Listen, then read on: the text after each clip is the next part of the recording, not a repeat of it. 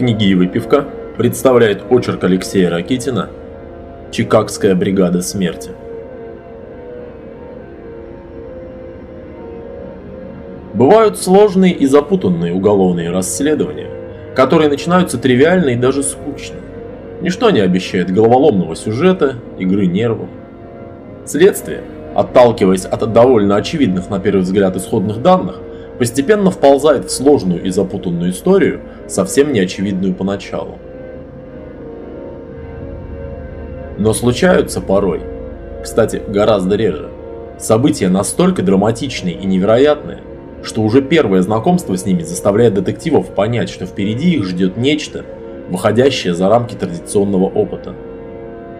Убивают много и часто во многих странах, но почти всегда эти убийства либо совсем уж глупые, на бытовой почве. Либо с довольно тривиальным и убогим мотивом – ограбление, личная неприязнь и тому подобное. По-настоящему необычных убийств происходит не так много, как можно заключить из художественных фильмов или романов.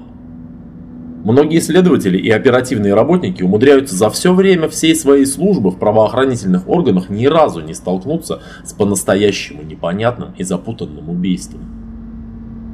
Но именно одной из историй такого рода преступлений посвящен этот очерк.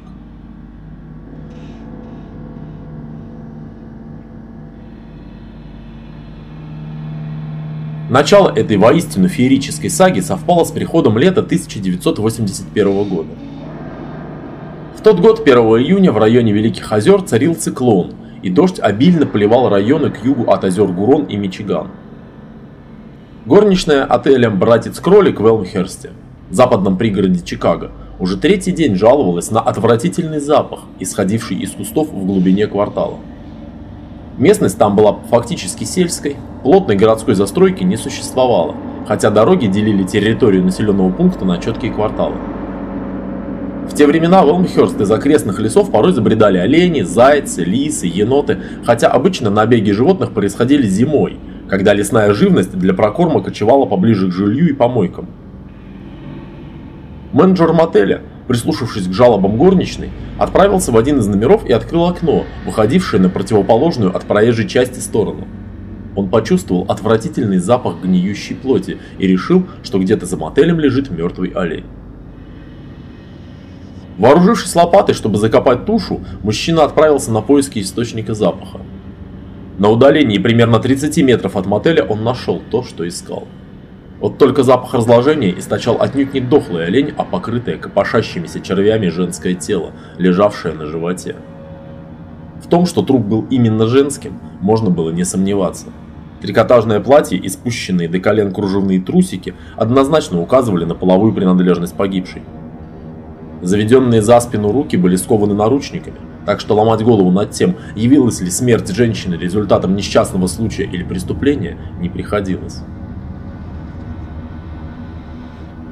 Шокированный ужасным зрелищем, менеджер со всех ног помчался к телефону. Полицию долго ждать не пришлось. Не прошло и трех минут после звонка, как возле мотеля затормозила первая патрульная машина. Так началось одно из самых сенсационных и по-настоящему необычных расследований за всю историю штата Иллинойс. Уже первый осмотр тела на месте обнаружения показал, что полиция столкнулась с очень необычным преступлением и следствие простым не будет. Нельзя не упомянуть, что незадолго до описываемых событий, в марте 1980-го, городским судом Чикаго был осужден рекордсмен среди американских серийных убийц Джон Уэйн Гейси, убивший, как считалось, 33 человека. И вот теперь Чикаго вновь оказался в эпицентре будоражащего воображения расследования. Осмотр тела на месте обнаружения и последующее судебно-медицинское исследование, проведенное группой специалистов, возглавил помощник коронера округа Дюпейдж, на территории которого находился мотель, Питер Сикман. Расследованием руководил лейтенант Джон Миллер, начальник отдела расследования тяжких преступлений против личности Департамента полиции Элмхерста. Итак, как уже было отмечено, в кустах за мотелем находился труп чернокожей женщины с руками, скованными за спиной наручниками. Тело находилось в положении лежа на животе. Торс был облачен в полосатое трикотажное платье, задранное до ягодиц, трусики, спущены к коленям. Обувь отсутствовала, но на трупе остались оба носка. В левом были найдены 17 долларов. И это открытие сразу навело на мысль, что погибшая занималась проституцией. Именно у проституток есть манера прятать деньги, полученные от клиентов, в неожиданные и малодоступные места – обувь, носки, ремешок. Тело казалось сильно разложившимся из-за обилия белых червей, покрывавших его словно покрывалом. Однако более внимательный осмотр показал, что значительное число червей связано отнюдь не с далеко расшедшим процессом распада тканей, а многочисленными ранениями кожи, прежде всего ног. Именно в этих порезах мухи и отложили свои яйца, развившиеся через несколько суток в личинке. Личинки мух червеобразны, поэтому их поначалу и приняли за червей. Но самое шокирующее открытие помощник коронера сделал, перевернув труп на спину. Оказалось, что платье погибшей имело длинный горизонтальный разрез, открывавший доступ к груди женщины. Грудь погибшей была обнажена, но Левая грудь была отрезана у самого основания. В образовавшейся ране были видны ребра. Ампутация груди поразила всех присутствовавших. С подобным сотрудники полиции Элмхерста и службы Корнера еще не сталкивались. По общему мнению осматривавших место обнаружения трупа, погибшая была умерщвлена в другом месте и доставлена сюда автомашиной.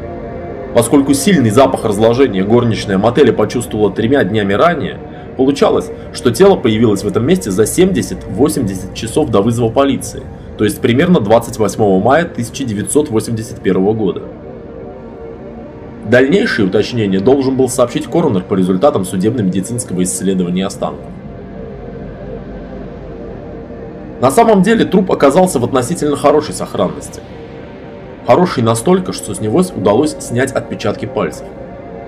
Это была большая удача, поскольку погибшую негритянку в Элмхерсте не знали, и детективы сразу заподозрили, что женщину привезли сюда из Чикаго. Поэтому, получив в свое распоряжение дактилоскопическую карту трупа, криминалисты начали поиск соответствия именно в базе данных проституток Чикаго.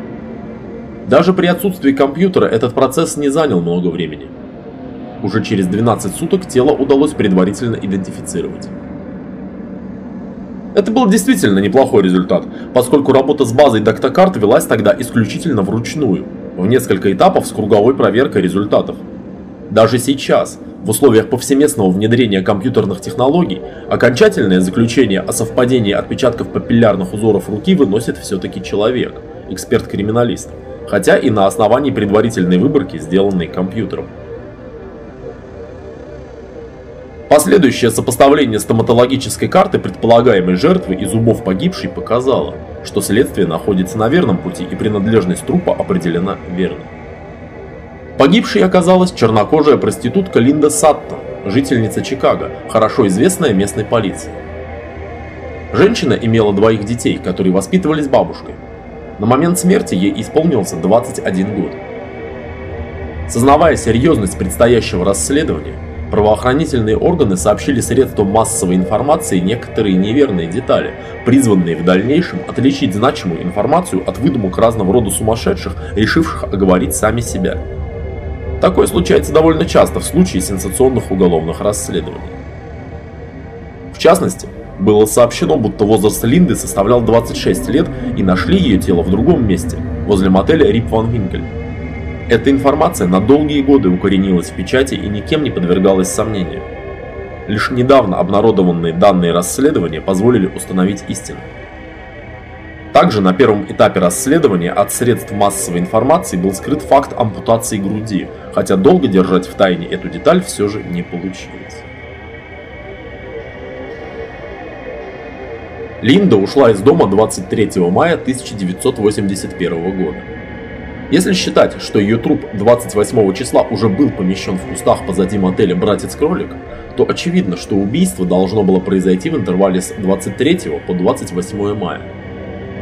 Все силы полиции Чикаго и Элмхерста были брошены на то, чтобы установить, как и с кем Линда Саттон провела последние дни своей жизни. Судебно-медицинское исследование тела Линды Саттон показало пугающую картину пыток и предсмертных страданий жертвы. Останки были фрагментарно скелетированы, и визуально со стороны спины и груди были видны пять пар ребер. Но произошло это не потому, что плоть долго разлагалась, а совсем по другой причине. Убийца исполосовал ножом и, скорее всего, срезал мягкие ткани в области торса, облегчив тем самым доступ насекомым разрушителям трупов к внутренним органам. Как уже было отмечено, левая грудь погибшей была ампутирована. Судебный медик посчитал, что для проведения этой манипуляции преступник воспользовался длинным острым ножом либо орудием с длинным клинком, наподобие японского меча или мексиканского мачете. Ровный край среза указывал на большую длину режущей кромки, благодаря чему грудь была удалена за один проход. То есть ее не пилили несколькими движениями, а отсекли одним движением. На пояснице слева зияла глубокая раскрытая рана длиной до 15 сантиметров. Уже одно только это ранение и вызванное им обильное кровотечение потенциально могло привести к коллапсу и последующей гибели жертвы. Но помимо описанных выше ран, большое количество уколов ножом было нанесено в нижнюю часть тела женщины как спереди, так и сзади. Два ножевых удара пришлись на подвздошную область справа и слева, еще три – в ягодицы. Не менее 15 ударов ножом были нанесены на заднюю и боковые поверхности левой ноги, и еще 16 на правую. Время наступления смерти Питер Сикман определил интервалом в 72 часа до момента обнаружения трупа.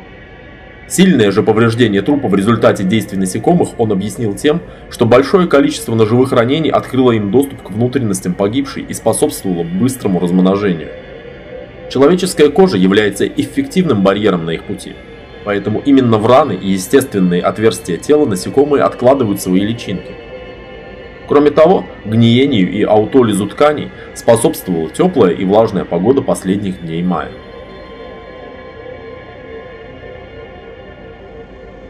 Судебно-медицинское исследование показало, что в рот погибшей убийца затолкал тряпку, которая не являлась деталью одежды погибшей, и ее происхождение было непонятно.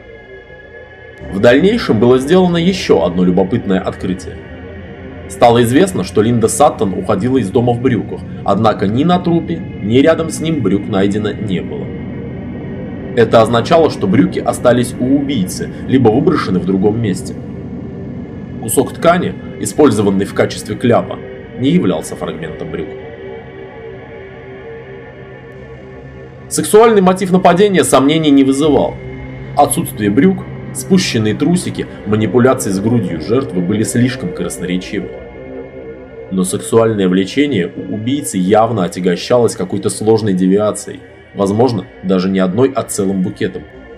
Убийца, несомненно, являлся садистом, но помимо этого он мог быть одержим видом крови, поскольку причинение такого числа обильно кровоточащих ран не могло быть случайным. Он мог быть зациклен на женской груди как сексуально возбуждающем факторе, и это означало, что он устойчивый фетишист. Тот факт, что он отрезал одну грудь, а не обе, тоже заставлял подозревать глубокую девиацию. Как впоследствии вспоминал Джон Милнер, детективы старались даже не думать о цели подобной ампутации и не обсуждали между собой, что именно мог сделать с добытым трофеем изувер-убийца. Милнер намекал на возможный каннибализм преступника, и это тоже было очень вероятное допущение.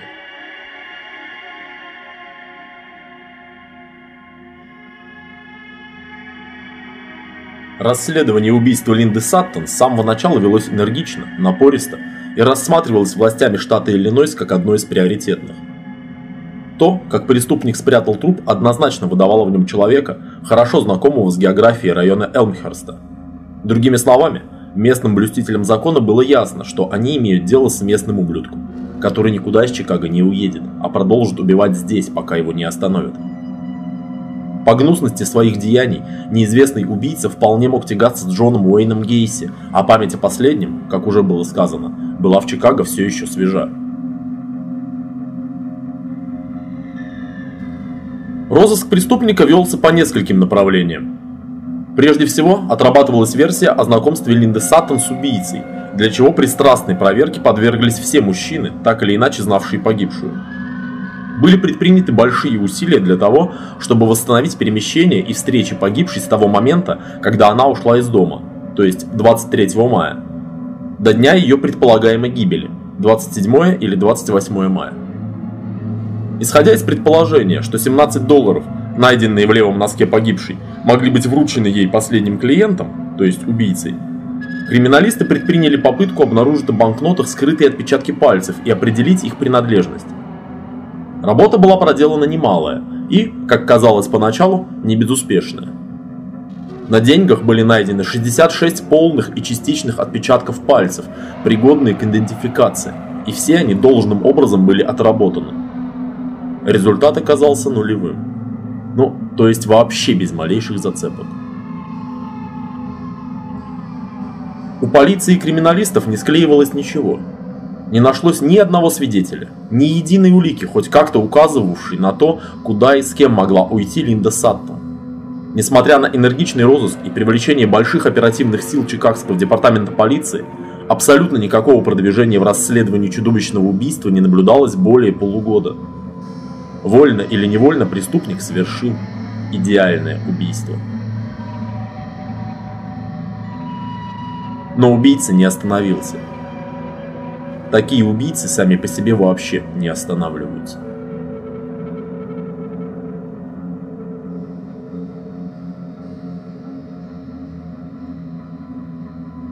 Двенадцатого февраля 1982 года, спустя более 8 месяцев со времени обнаружения тела Линды Саттон, полицейский патруль обнаружил тело следующей жертвы убийцы-изувера.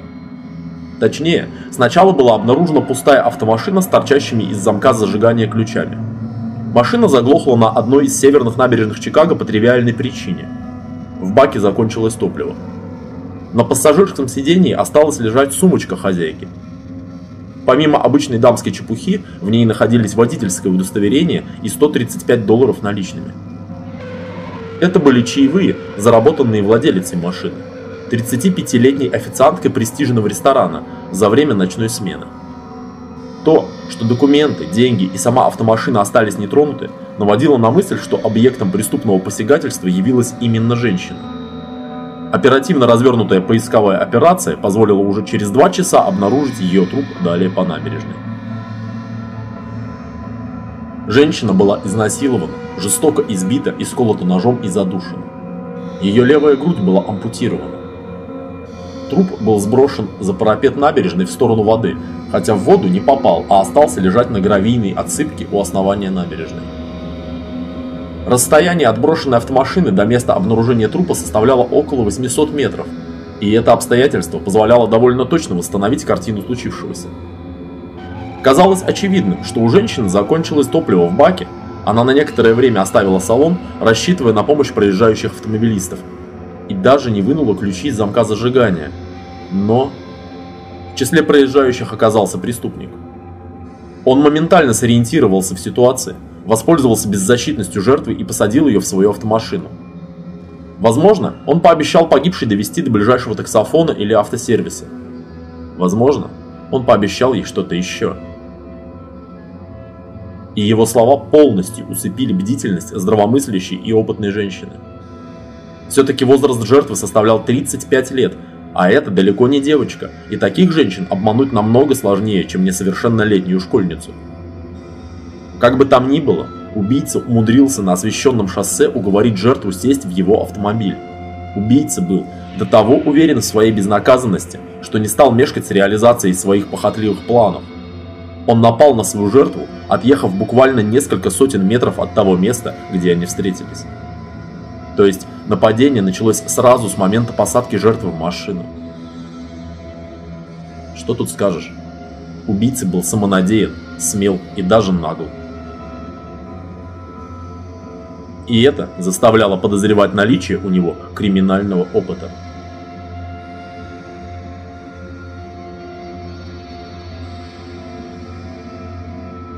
С этого момента к расследованию активно подключилась ФБР – Точнее, вспомогательный отдел следственной поддержки, возглавляемый к тому моменту Джоном Дугласом, хорошо известным нашим читателям-профилером бюро. Рекомендации специалистов ФБР оказались довольно тривиальны. Не сообщать журналистам фактических данных о жертве, времени и месте совершения преступления, не сообщать деталей причиненных убийцей телесных повреждений, никому не давать информации о случившемся. Вся входящая информация должна проверяться на предмет соответствия фактическим деталям преступления. Профилеры дали поисковый портрет предполагаемого убийцы, состоявший чуть ли не из 30 пунктов.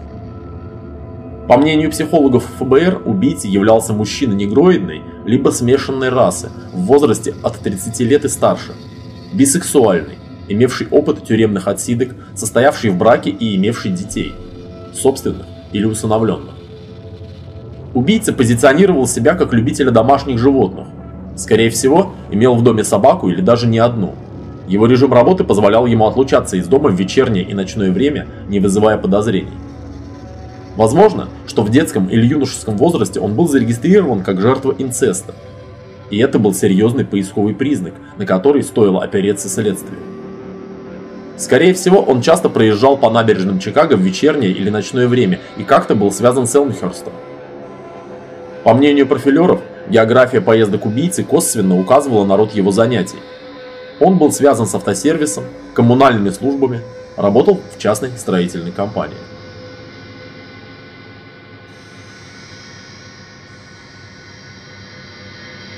15 февраля 1982 года последовало новое нападение, сильно напоминавшее предыдущий случай. На сей раз погибла 28-летняя пуэрториканка, замужняя женщина, мать двоих детей. Тело было найдено прямо на улице в неблагополучном районе города, на обочине у дороги, еще до того, как домашние спохватились по поводу ее отсутствия и заявили в полицию. Левая грудь погибшей женщины была сильно искусана и представляла собой один сплошной кровоподтек – Потерпевшая подверглась жестоким истязаниям. У нее была сломана нижняя челюсть, два ребра, лучевая кость правой руки. Последняя сильно походила на защитную травму, полученную во время активного сопротивления. Потерпевшая получила многочисленные уколы ножом в ноги, что очень напоминало повреждение Линды Саттон, однако не они явились причиной смерти. Таковой была названа механическая асфиксия. Женщина погибла от того, что ее задушили руками.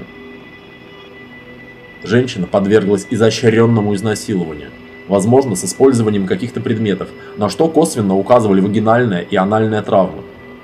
Кроме того, на теле были обнаружены следы спермы. О результатах ее проверки на групповую принадлежность ничего не сообщалось. Возможно, этот анализ в силу неких причин провести не удалось, либо его результат оказался неудовлетворительным. Не совсем было понятно, связаны ли февральские события 1982 года с убийством Линды Саттон в мае предыдущего года. Имелись соображения как за, так и против этого. В принципе, полиции Чикаго и Элмхерста приняли решение рассматривать эти преступления в совокупности, то есть как связанные между собой, но кооперация двух полицейских управлений никаких видимых результатов не обеспечила. Концу весны 82 года расследование убийства Саттона оставалось все в той же точке замерзания, что и полгода назад.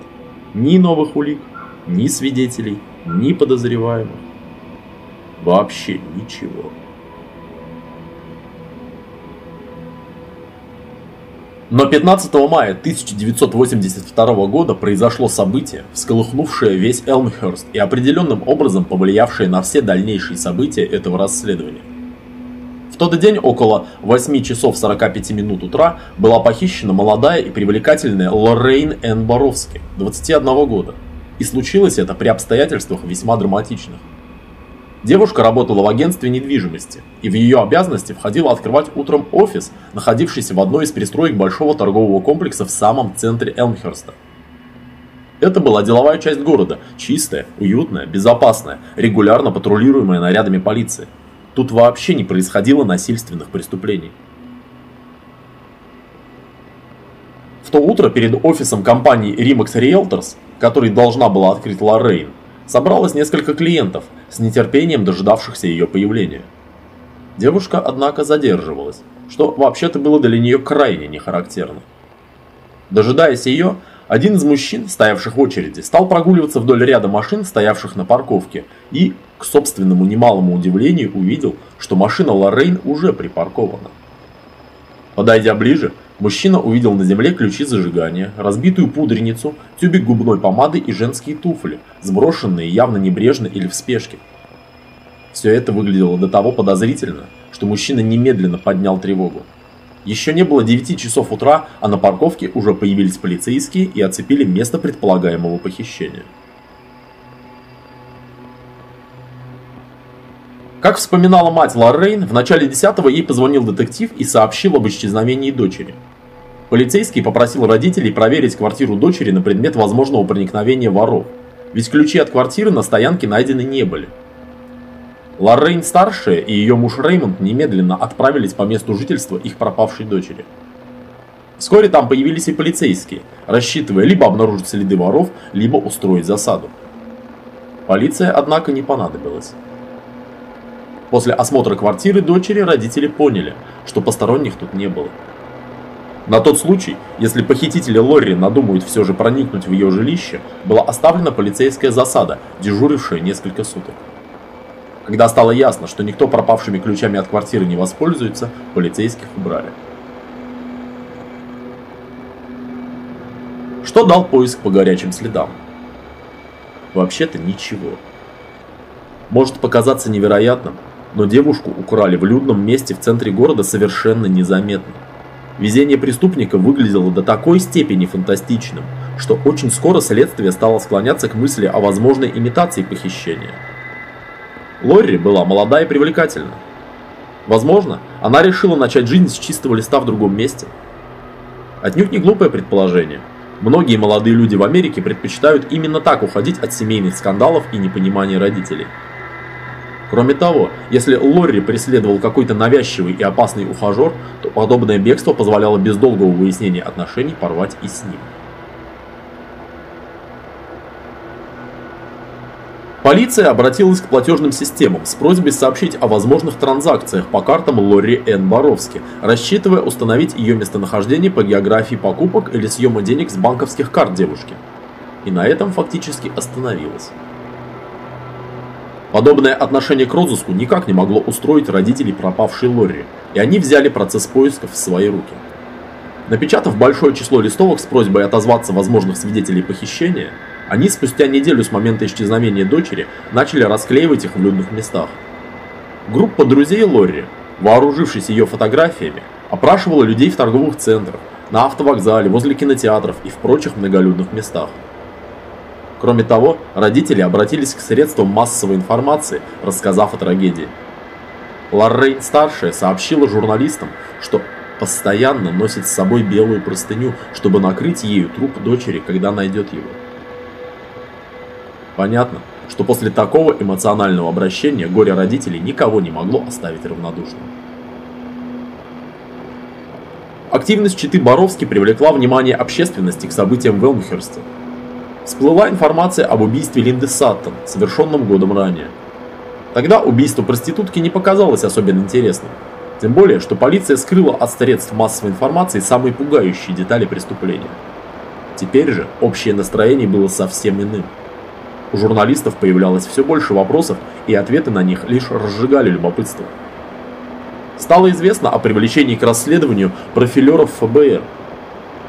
Правда, такого термина тогда еще не существовало появилась неясная пока информация о чудовищных травмах женских трупов, найденных в середине февраля 82 в Чикаго. Все это создавало вокруг расследования пугающую атмосферу недомолвок и недоверия. Полиция Элмхерста и служба шерифа округа Дюпейдж почувствовали растущее психологическое давление политического руководства, буквально ежедневно требовавшего успехов в расследовании. Ситуация менялась очень быстро – Всеобщее напряжение лишь усилилось после того, как стало известно об исчезновении молодой 30-летней женщины, китаянки по национальности Шуй Мак, последовавшем поздним вечером 29 мая 1982 года, то есть ровно через две недели с момента исчезновения Лори Н. Боровски. Национальность Шуймак не должна вводить читателя в заблуждение. Девушка была американкой во втором поколении. Ее многочисленная семья владела несколькими коммерческими объектами – прачечной, двумя ресторанами, магазинчиками мелочной торговли в пригородах Чикаго. Финансовое состояние семьи было вполне удовлетворительным. Вечером 29 мая члены семьи собрались в ресторане в тихом пригороде Чикаго под названием Стримвуд. После тихого и мирного семейного ужина семья уехала на четырех автомашинах общим курсом в сторону Чикаго, где все они и проживали. Во время поездки к городу между Шуй Мак и ее старшим братом возник спор, который закончился тем, что разгневанный братишка высадил свою сестренку на обочине дороги и был таков. Зла он ей вовсе не желал. Он знал, что следом едут автомашины родственников и сестру обязательно подберут. Но он не знал другого. Родственники отправились в Чикаго другой дорогой, по шоссе, проходившему южнее, а потому Шуймак никто из них подобрать не мог. Итак, около полуночи 29 мая женщина осталась одна на автодороге в Чикаго в пустынной и малонаселенной местности – Формально Стримвуд в те годы считался уже городом. Там существовала регулярная разбивка на кварталы, были проложены асфальтированные дороги, но значительные площади оставались заняты лесопарковой зоной либо отдельными постройками. Уличного освещения не существовало. Местечко, прямо скажем, выглядело мрачновато. Даже удивительно, как братец умудрился высадить сестру в такой глухомане. Тем не менее, это случилось. И Шуймак домой не возвратилась. Всю ночь родственники искали ее, разъезжая по Стримвуду в разных направлениях и расспрашивая редких ночных гуляк, но никакой информации получить им не удалось. Утром следующего дня этим делом занялась местная полиция. Место исчезновения Шуймак располагалось примерно в 25 километрах к северо-западу от того, где была похищена Лори Энн Боровски. Связывать два инцидента правоохранителям никак не хотелось. Поэтому изначально превалировали версии о вовлеченности брата в похищение сестры и о причастности китайской мафии к запугиванию провинившегося перед ней бизнесмена. Но общественное мнение обмануть не удалось. Уже в первых телевизионных и газетных сообщениях проводилась параллель между случаями Шуй Мак и Лоррейн Боровски. Журналисты сказали то, чего так не хотели признавать в Департаменте юстиции и полиции Чикаго. Город и его окрестности медленно, но неуклонно вползали в полосу истерии. Родители стали бояться отпускать девушек из дома. Мужья стали встречать жен после работы. Женщины кинулись скупать огнестрельное оружие и направились в тиры для тренировок в стрельбе.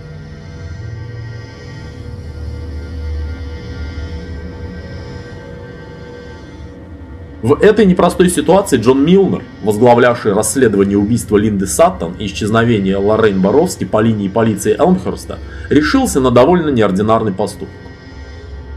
Будучи по первому своему образованию психологом и имея сертификат гипнолога, он решил подвергнуть свидетелей похищения Боровски допросу под гипнозом. Эта методика в начале 80-х считалась очень передовой и эффективной. 1980 году ФБР США издало методическое руководство по проведению допросов с использованием гипноза Handbook of Investigative Hypnosis и распространило его среди руководящих работников полиции и служб шерифов по всей стране. Милнер был знаком с юридическими формальностями, которые надлежало соблюсти при организации и проведении допроса, но решил некоторыми из них пренебречь. В частности, Специалисты ФБР настаивали на том, что допрос должен проводить гипнолог, не связанный с ведением расследования и не знакомый с его деталями, но Милнер не стал терять времени на розыск такого психолога. В роли гипнотизера он выступил сам. С результатами допроса в любом случае нельзя было идти в суд, и с ними должна была ознакомиться лишь очень небольшая группа детективов. Так что смысла буквально соблюдать требования ФБР ни сам Милнер, ни его начальники не увидели.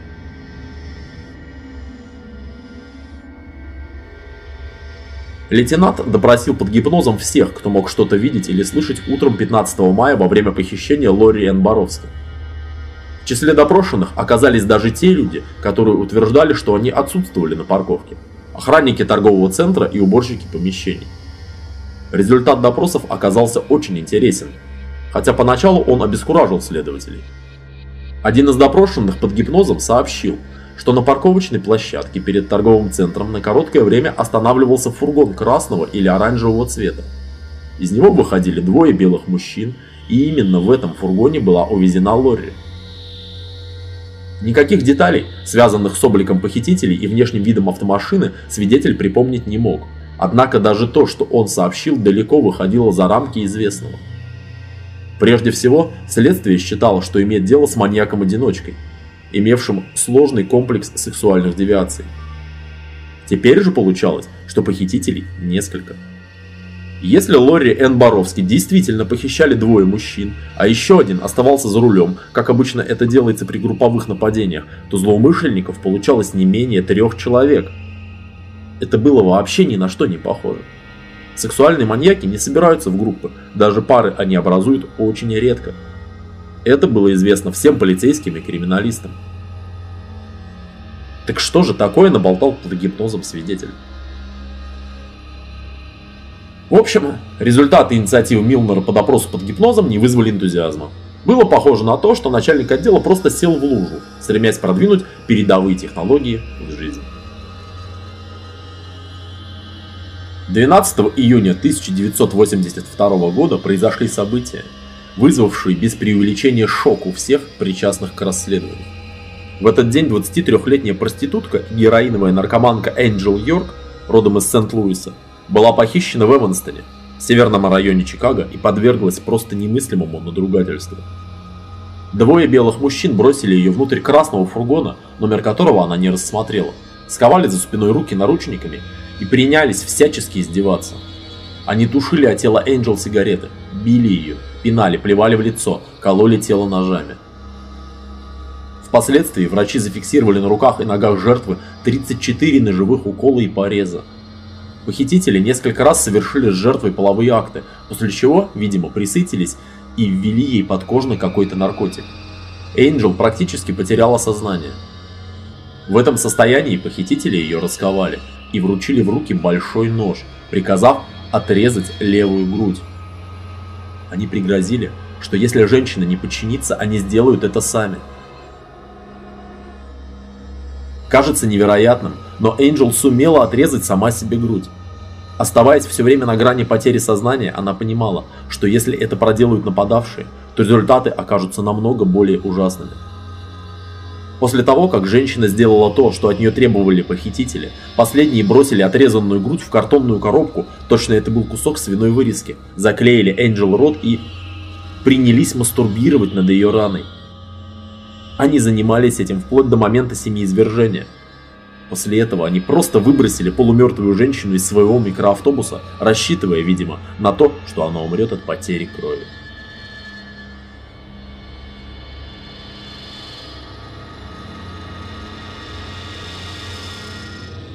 Может показаться невероятным, но Энджел Йорк не умерла. Жертве очень помогло то обстоятельство, что руки ее остались свободны. Она сумела зажать остатками одежды открытую рану, грозившую наибольшей кровопотерей, и сорвать с губ клейкую ленту. Женщина позвала на помощь, и, к счастью, крик этот был услышан. Доставленная в больницу, она выдержала сложнейшую шестичасовую операцию, во время которой ей зашили не только рану на груди, но и многочисленные порезы на других частях тела, и в конечном итоге осталась жива. Уже на следующий день, 13 июня 1982 года, она дала первые показания детективам полиции Чикаго Томасу Флинну и Филиппу Мерфи. Позже важную свидетельницу допросил капитан Джон Миноук, возглавлявший розыск таинственных убийц по линии уголовной полиции Чикаго. К сожалению, получению показаний выжившей жертвы очень помешало то обстоятельство, что она регулярно употребляла наркотики. Это сильно сказалось на ее воспоминаниях, притом не в лучшую сторону. Кроме того, на общее восприятие случившегося сильно повлиял перенесенный стресс. Если некоторые детали она помнила весьма уверенно, то другие, напротив, оказались полностью стерты из ее памяти. Энджел Йорк не смогла вспомнить нападавших и смогла дать лишь самое общее описание их облика. Белые молодые мужчины, неряшливо одетые, грязные руки, как у фабричных рабочих. Даже в вопросе о наличии у них усов или бороды жертва путалась и не могла внести ясность. Такое, к сожалению, с жертвами преступлений бывает нередко. Люди, пережившие сильное нервное потрясение, не в состоянии припомнить детали, его вызвавшие. Нервная система блокирует соответствующие участки памяти, спасая себя от перегрузки. Однако случай с Энджел Йорк показал, что Джон Милнер добился своим гипнозом довольно неплохого результата. Следствие теперь в общих чертах представляло, кого же надлежит искать, хотя улик по-прежнему не хватало.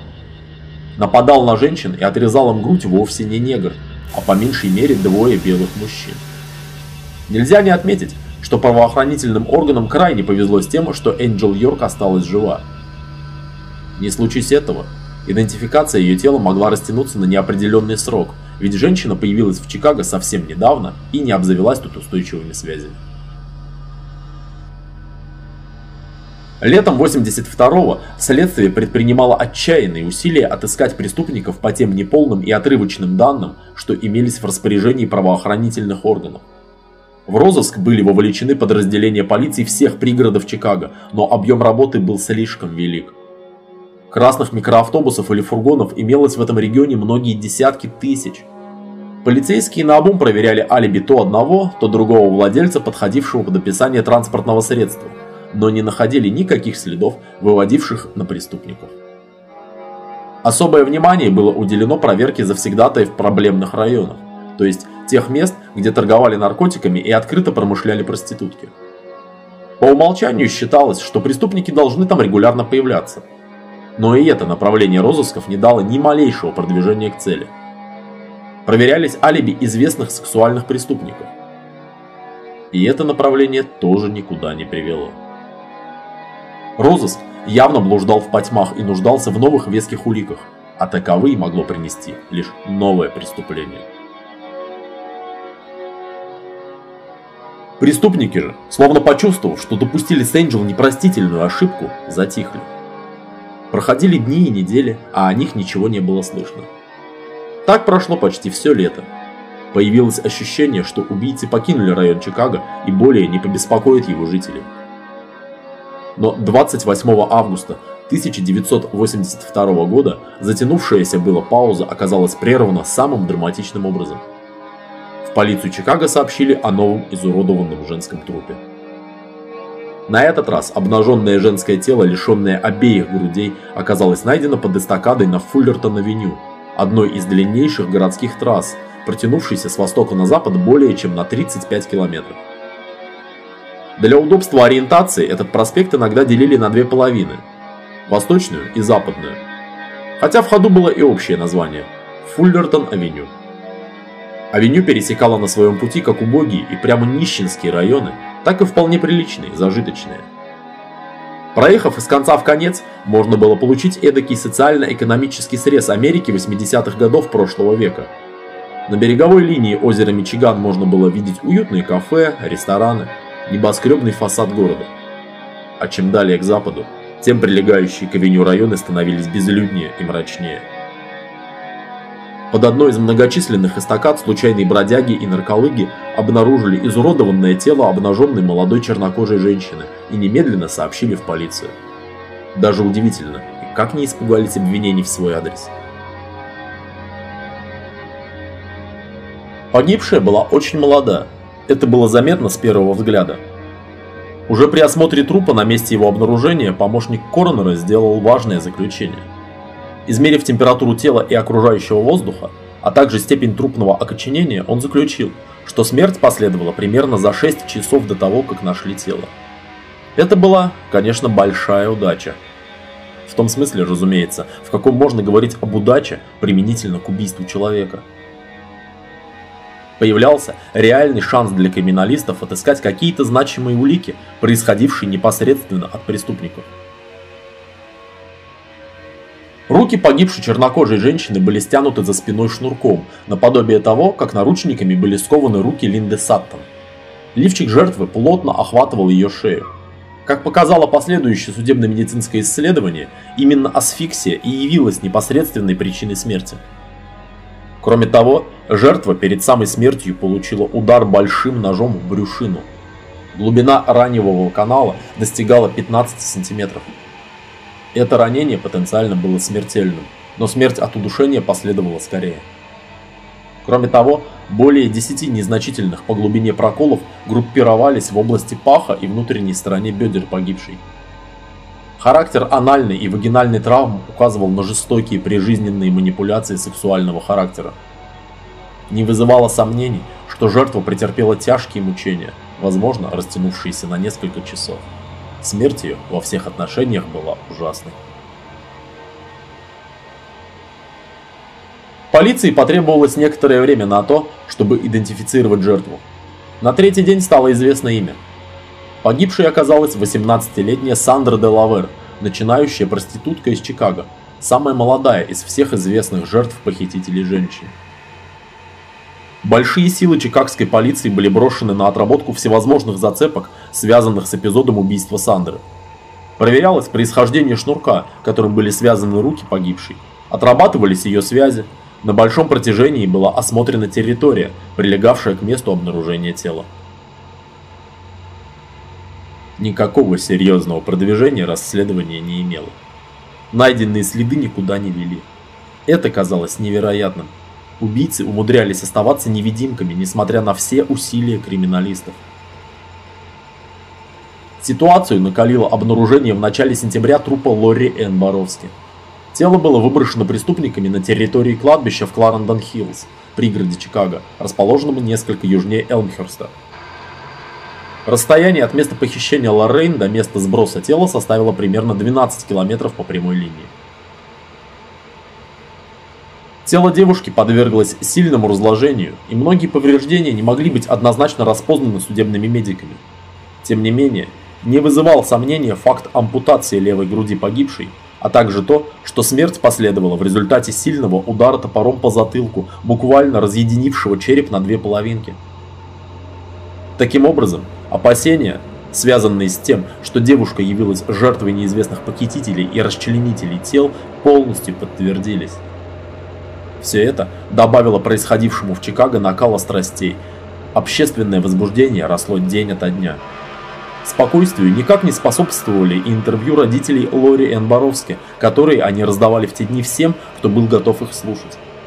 В одном из таких интервью мать убитой девушки, в частности, рассказала историю о том, как она лично обходила кладбище в Кларендон-Хиллз рассчитывая обнаружить тело дочери, и прошла буквально в трех метрах от того места в дренажной канаве, куда оно было помещено убийцами. История эта звучала совершенно фантастично, поскольку женщина никак не могла пройти в трех метрах от трупа и не уловить запах разложения. Но журналистов подобные детали не интересовали. Они были готовы цитировать родителей, что называется, с любого места. Понятно, что такого рода рассказы только стимулировали всеобщую истерию и негодование – все более обращавшиеся против правоохранительных органов.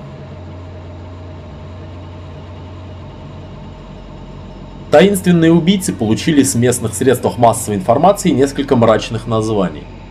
Чикагская бригада смерти. Команда насильников. Команда смерти.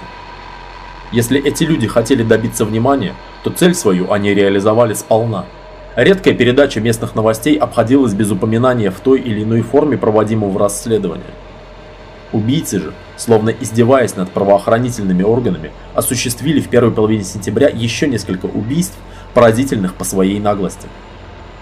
Утром 8 сентября жильцы дома номер 1250 по Норд Лейк Шор Драйв в богатом районе Голд Кост обнаружили позади лестницы, ведущей в бельэтаж, растерзанное тело полуобнаженной женщины. Убийцы выбросили труп возле дома в ночное время. Это была невообразимая наглость и самоуверенность. Район Голдкост считался в 80-е годы прошлого столетия безопасным. Здесь было хорошее освещение, регулярное полицейское патрулирование, респектабельные обитатели. В принципе, таковым он остался и поныне. Само здание под номером 1250 было изящным трехэтажным особняком 1891 года постройки. В 1990-94 годах его и соседний дом под номером 1254 перестроил чикагский бизнесмен Арт Фриго, надстроив двухэтажный пентхаус и установив декоративную ограду, предотвращавшую подход к зданию со стороны тротуара. Полиция быстро установила, что никто из обитателей дома не мог быть причастен к убийству женщины, найденной перед домом. Об обнаружении тела быстро стало известно тележурналистам, и они прибыли к дому еще до того момента, когда погибшую увезли в машине коронера. Полицейские не подпустили телевизионщиков слишком близко к тому месту, где находилось тело, однако тем удалось сделать небольшую видеозапись из-за оцепления. Это была не очень качественная запись, произведенная с плеча, с расстояния в несколько десятков метров и при том с не очень удачного ракурса. На ней видна лишь нога жертвы и столпившиеся вокруг полицейские и криминалисты. Тем не менее, это был первый репортаж о преступлениях Чикагской бригады смерти, в который попало изображение трупа, и неудивительно, что тележурналистам удалось взорвать настоящую информационную бомбу. Обнаружение тела в районе Голд-Кост стало сенсацией номер один в масштабах всего штата.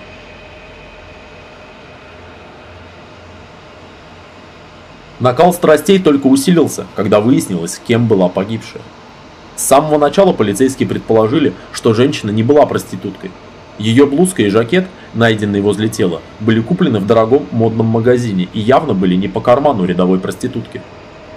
Это предположение нашло подтверждение через несколько часов, когда в полицию с сообщением об исчезновении Роуз Бек Дэвис обратились ее родственники и коллеги по работе. Накануне вечером Роуз, 30-летний руководитель отдела крупной торговой компании, покинула рабочее место в обычное время, но утром на работу не явилась, что выглядело очень странно. Коллеги подняли тревогу, связались с матерью Роуз, та обратилась в полицию, где сразу же обратили внимание на совпадение в описаниях одежды пропавшей женщины и неизвестного женского тела в Голд-Кост.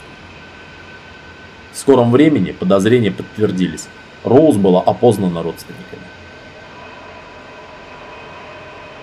Оставалось неясным, где и как было совершено похищение женщины.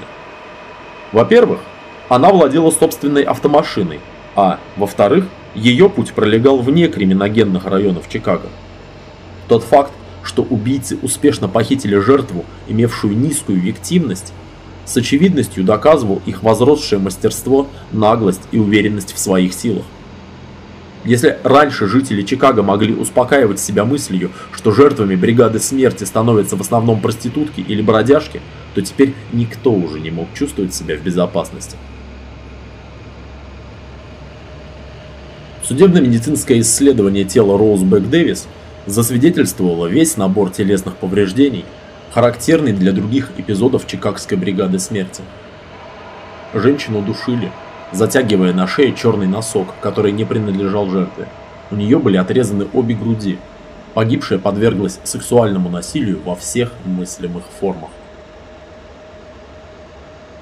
При жизни жертве нанесли не менее пяти проникавших в плевральную полость ножевых ранений, что должно было вызвать крайние страдания. Кроме этого, живот и верхняя часть бедер жертвы были усеяны многочисленными, более двух десятков неглубокими порезами и проколами. Непосредственной причиной смерти явились тяжелейшие черепно-мозговые травмы, вызванные тремя ударами топора, два из которых пришлись по лицу погибшей, а один в область затылка. Кости черепа были расколоты на фрагменты до такой степени, что голова потеряла свою естественную конфигурацию. Преступление было чрезвычайно кровавым. Убийцы не могли не запачкать кровью свою одежду и автомашину, в которой перевозилось тело. Полиция Чикаго и штата Иллинойс бросила все силы на поиск преступников по горячим следам. Но толком так ничего выяснить и не удалось.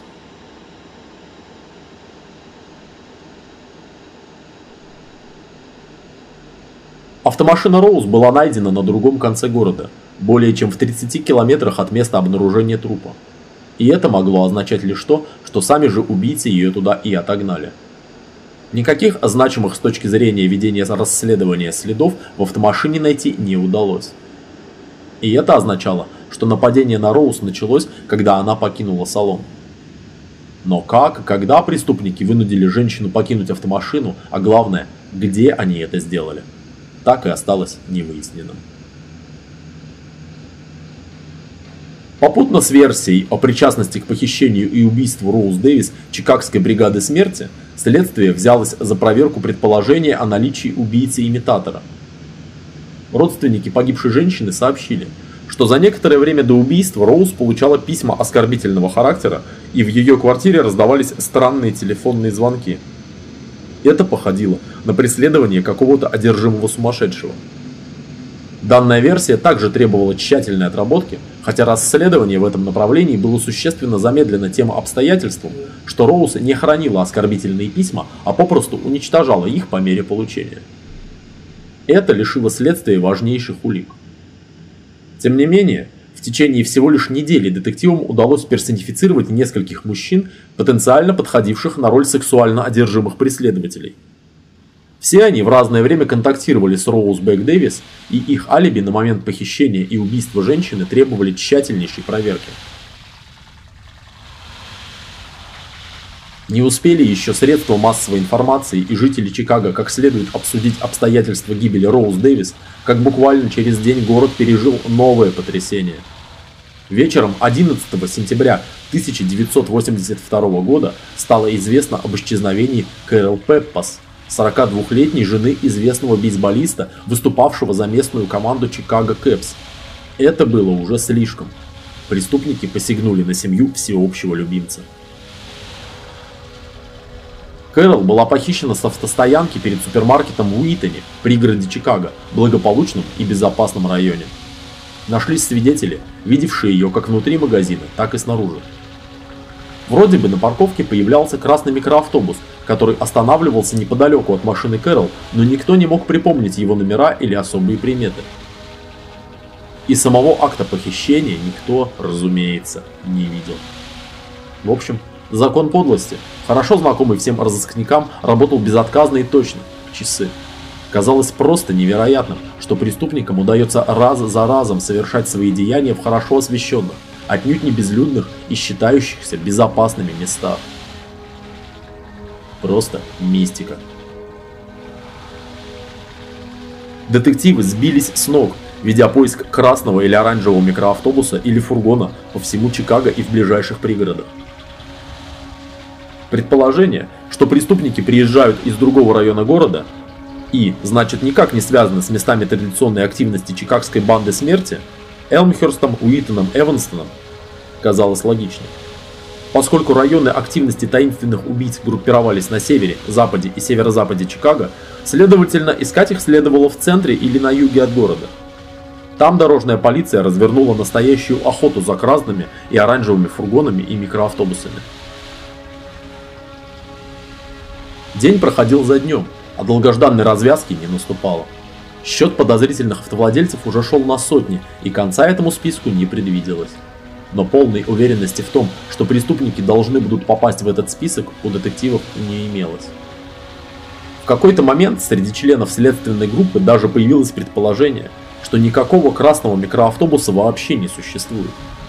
Это всего лишь фантом, созданный находчивыми убийцами. В обычной обстановке машина имела другой цвет, и лишь перед выездом на преступление, возможно за сутки или даже несколько часов, владелец перекрашивал микроавтобус. Причем преступников вовсе не волновал вопрос качества такой покраски и то, успеет ли эмаль высохнуть. Им было важно сделать неузнаваемой машину, имевшую в обычной обстановке совсем иной цвет. После совершения преступления микроавтобусу возвращали прежний цвет, так что никто из соседей или знакомых даже не замечал этих манипуляций. Конечно, предположение о многократной перекраске машины казалось фантастичным, поскольку сексуальные маньяки и психопаты обычно не способны к методичному и целенаправленному приложению усилий. Другими словами, усидчивость – это не их конек. Но в этом деле все было не как обычно и не как всегда. Если профессиональные грабители банков или террористы частенько используют такой прием маскировки, как перекраска автомашин и наклейка на борта всевозможных стикеров и логотипов, то что, в принципе, может помешать Чикагской бригаде смерти сделать то же самое? В таком случае поиски таинственного красного микроавтобуса могли продолжаться бесконечно долго и без малейшей надежды на успех. 30 сентября 1982 года на стройке в Барингтоне при разборке большой кучи строительного мусора было найдено сильно разложившееся женское тело.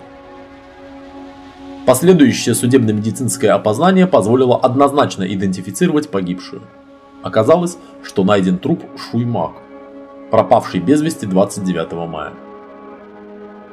Если раньше о судьбе исчезнувшей женщины можно было только догадываться, то теперь все сомнения отпали – Шуймак действительно стала жертвой Чикагской бригады смерти.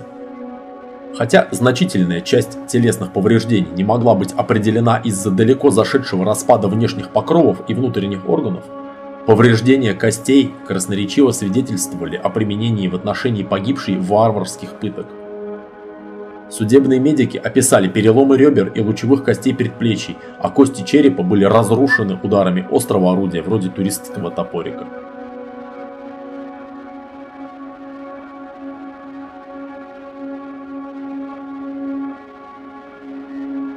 Как показало изучение кучи мусора, в которой было найдено тело, труп был помещен туда в скором времени после похищения.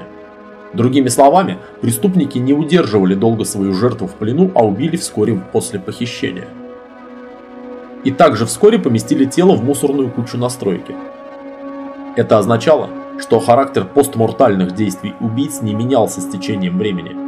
Как и прежде, убив очередную жертву, они стремились поскорее избавиться от трупа.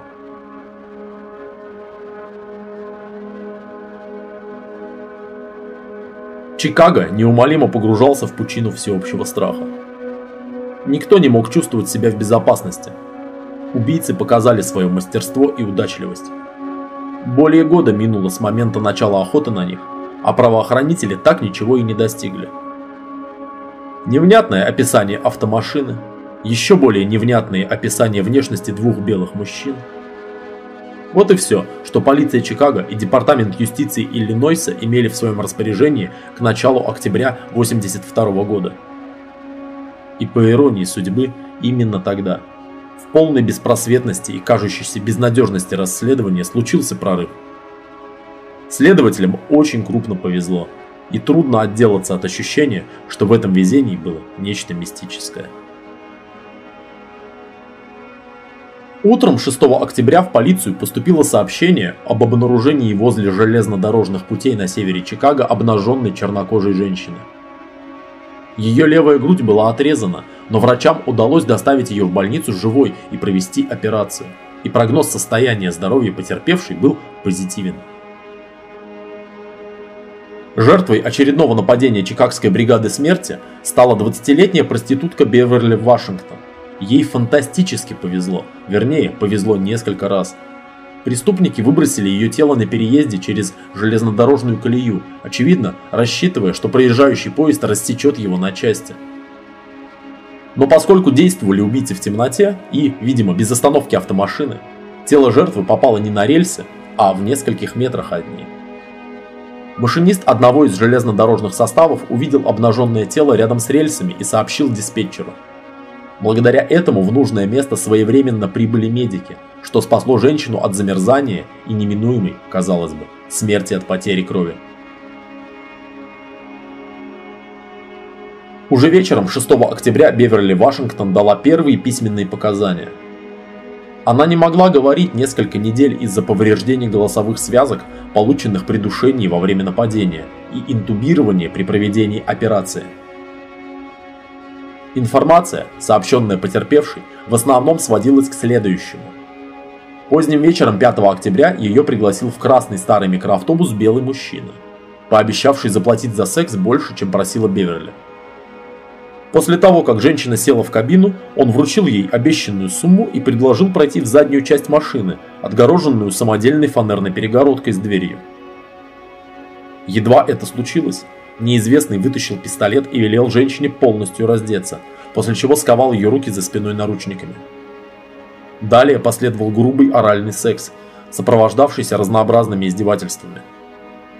После семиизвержения нападавший заставил Беверли проглотить горсть таблеток. Наблюдая за их действием, мужчина то начинал душить жертву, то отпускал, получая, по всей видимости, удовольствие от этой игры. Затем он извлек длинную металлическую струну толще и длиннее гитарной. Биверли считала, что это была струна от фортепиано или ему подобного инструмента. Она решила, что с помощью струны нападавший задушит ее, но на самом деле струна была использована для отделения левой груди. К счастью для потерпевшей, она потеряла сознание раньше и даже придя в себя в больнице не знала, как зверски изуродовал ее тело преступник.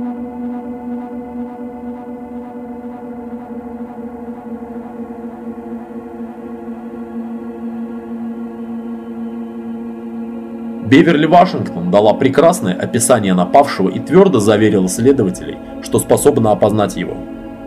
Согласно показаниям женщины, преступник был сухопарым белым мужчиной примерно 25 лет. Одет он был в клетчатую фланелевую рубашку на выпуск, синие джинсы и сильно поношенные зимние замшевые ботинки.